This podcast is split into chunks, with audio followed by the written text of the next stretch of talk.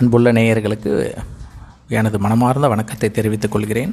இப்போது உங்களுக்கு ஒரு சிறுகதையை வாசித்து காட்டவிருக்கிறேன். இது ஒரு பெண் விடுதலை தொடர்பான ஒரு சிறுகதை. இந்த கதைக்கு இப்போ போகலாம். சுஜாதா அந்த கட்டுரையை முடிச்சிட்டியா என்று கேட்டவாறே உள்ளே வந்தார் ராஜேந்திரன்.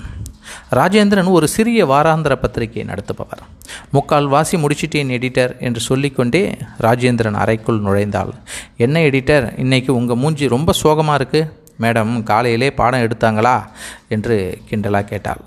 சுஜாதா அந்த பத்திரிகையில் வேலை செய்பவள் தான் ஆனால் ராஜேந்திரனுக்கு தங்கை போல. மேலும் ஒரு நடுத்தர குடும்பத்தை சார்ந்தவள்.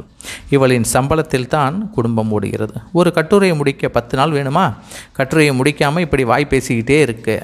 உனக்கு பிடிச்ச தலைப்பில் தான் கட்டுரை எழுதுகிற வர பெரியார் வர பெரியார் வார சிறப்பு பதிப்புக்கு இந்த தலைப்பு ரொம்ப முக்கியம். எனக்கு இந்த கட்டுரை இன்றைக்கி அஞ்சு மணிக்கெல்லாம் வேணும். சொல்லிட்டேன். சரி சரி. இன்றைக்கி மூணு மணிக்கு வந்துடும் ஃபைனல் டச் மட்டும்தான். நீங்கள் படிச்சுட்டு ஃபைனல் பண்ணிட்டா பிரிண்டிங் செக்ஷனுக்கு அனுப்பிடுவேன் என்று சுஜாதாவை முறைத்தார் ராஜேந்திரன்.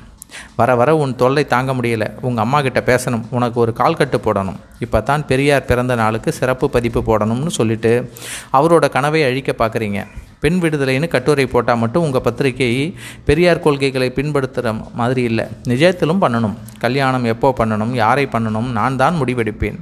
உண்மை சொல்லப்போனால் நானும் பெரியாரின் பேத்தி தான். சரி விஷயத்துக்கு வரேன். எங்கள் அம்மா கிட்ட பேசும்போது சொல்லுங்கள் நான் ஒருத்தனை சிபாரிசு பண்ணுறேன் அவனை பற்றியும் சொல்லுங்கள் மூன்று வருடங்கள் கழித்து ராஜேந்திரன் சுஜாதாவை பார்த்து கவலைப்படாதே உன் வாழ்க்கையில் இதெல்லாம் நடக்கும்னு நினச்சி கூட பார்க்கல. சரி நீ தானே அவனை கல்யாணம் பண்ணிப்பேன்னு சொன்னேன். இப்போ இப்போது வருத்தப்பட்ட என்ன அர்த்தம்? எல்லாம் சரியாகிடும். நான் பேசுகிறேன் அவன்கிட்ட நீ உன் வேலையை பாரு. இந்த வாரம் மகளிர் தின சிறப்பு. இதழ் ஞாபகம் இருக்குல்ல? பிரிண்டிங் கோவிந்தன் கிட்ட சொல்லிடு. ஞாபகம் இல்லாமல் சொதப்பி வைக்க போகிறான் கிட்ட இருந்து பார்த்துக்கோ இல்லை எடிட்டர் நீங்கள் அவன்கிட்ட பேச வேணாம். அப்புறம் உங்கள் கூட சேர்த்து வச்சு பேச போகிறான் யாரோ ஒருத்தர் சொன்னாங்க. நானும் பெரியார் பேத்தின்னு. உண்மையான பெரியார் பேத்தி எதையும் தைரியமாக எதிர்கொள்வாள். அப்போ நீயே பேசு என்று ஆறுதல் சொல்லிவிட்டு நகர்ந்தார் ராஜேந்திரன். அதானே உண்மையான பெண் விடுதலை. அந்தந்த பெண்கள் மனம் வைத்தால் மட்டுமே சாத்தியம். ஆண்கள் என்னதான் துணையாக இருந்தாலும் கூண்டுக்குள் இருக்கும் கிளி வெளியே அதன் சிறகை விரித்தால் மட்டுமே சாத்தியம்.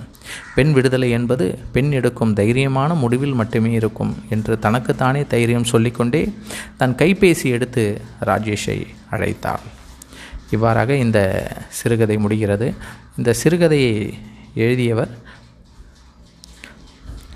ஆர்கே இது படிக்கப்பட்டது வந்து பார்த்திங்கன்னா எழுத்து டாட் காம் அதிலிருந்து இந்த சிறுகதை எடுத்து நான் உங்களுக்கு படித்து காட்டியிருக்கிறேன். நன்றி. நன்றாக இருக்கிறது இந்த கதை படிப்பதற்கு. அடுத்து ஒரு மீண்டும் ஒரு சிறுகதையில் உங்களை நான் சந்திக்கிறேன்.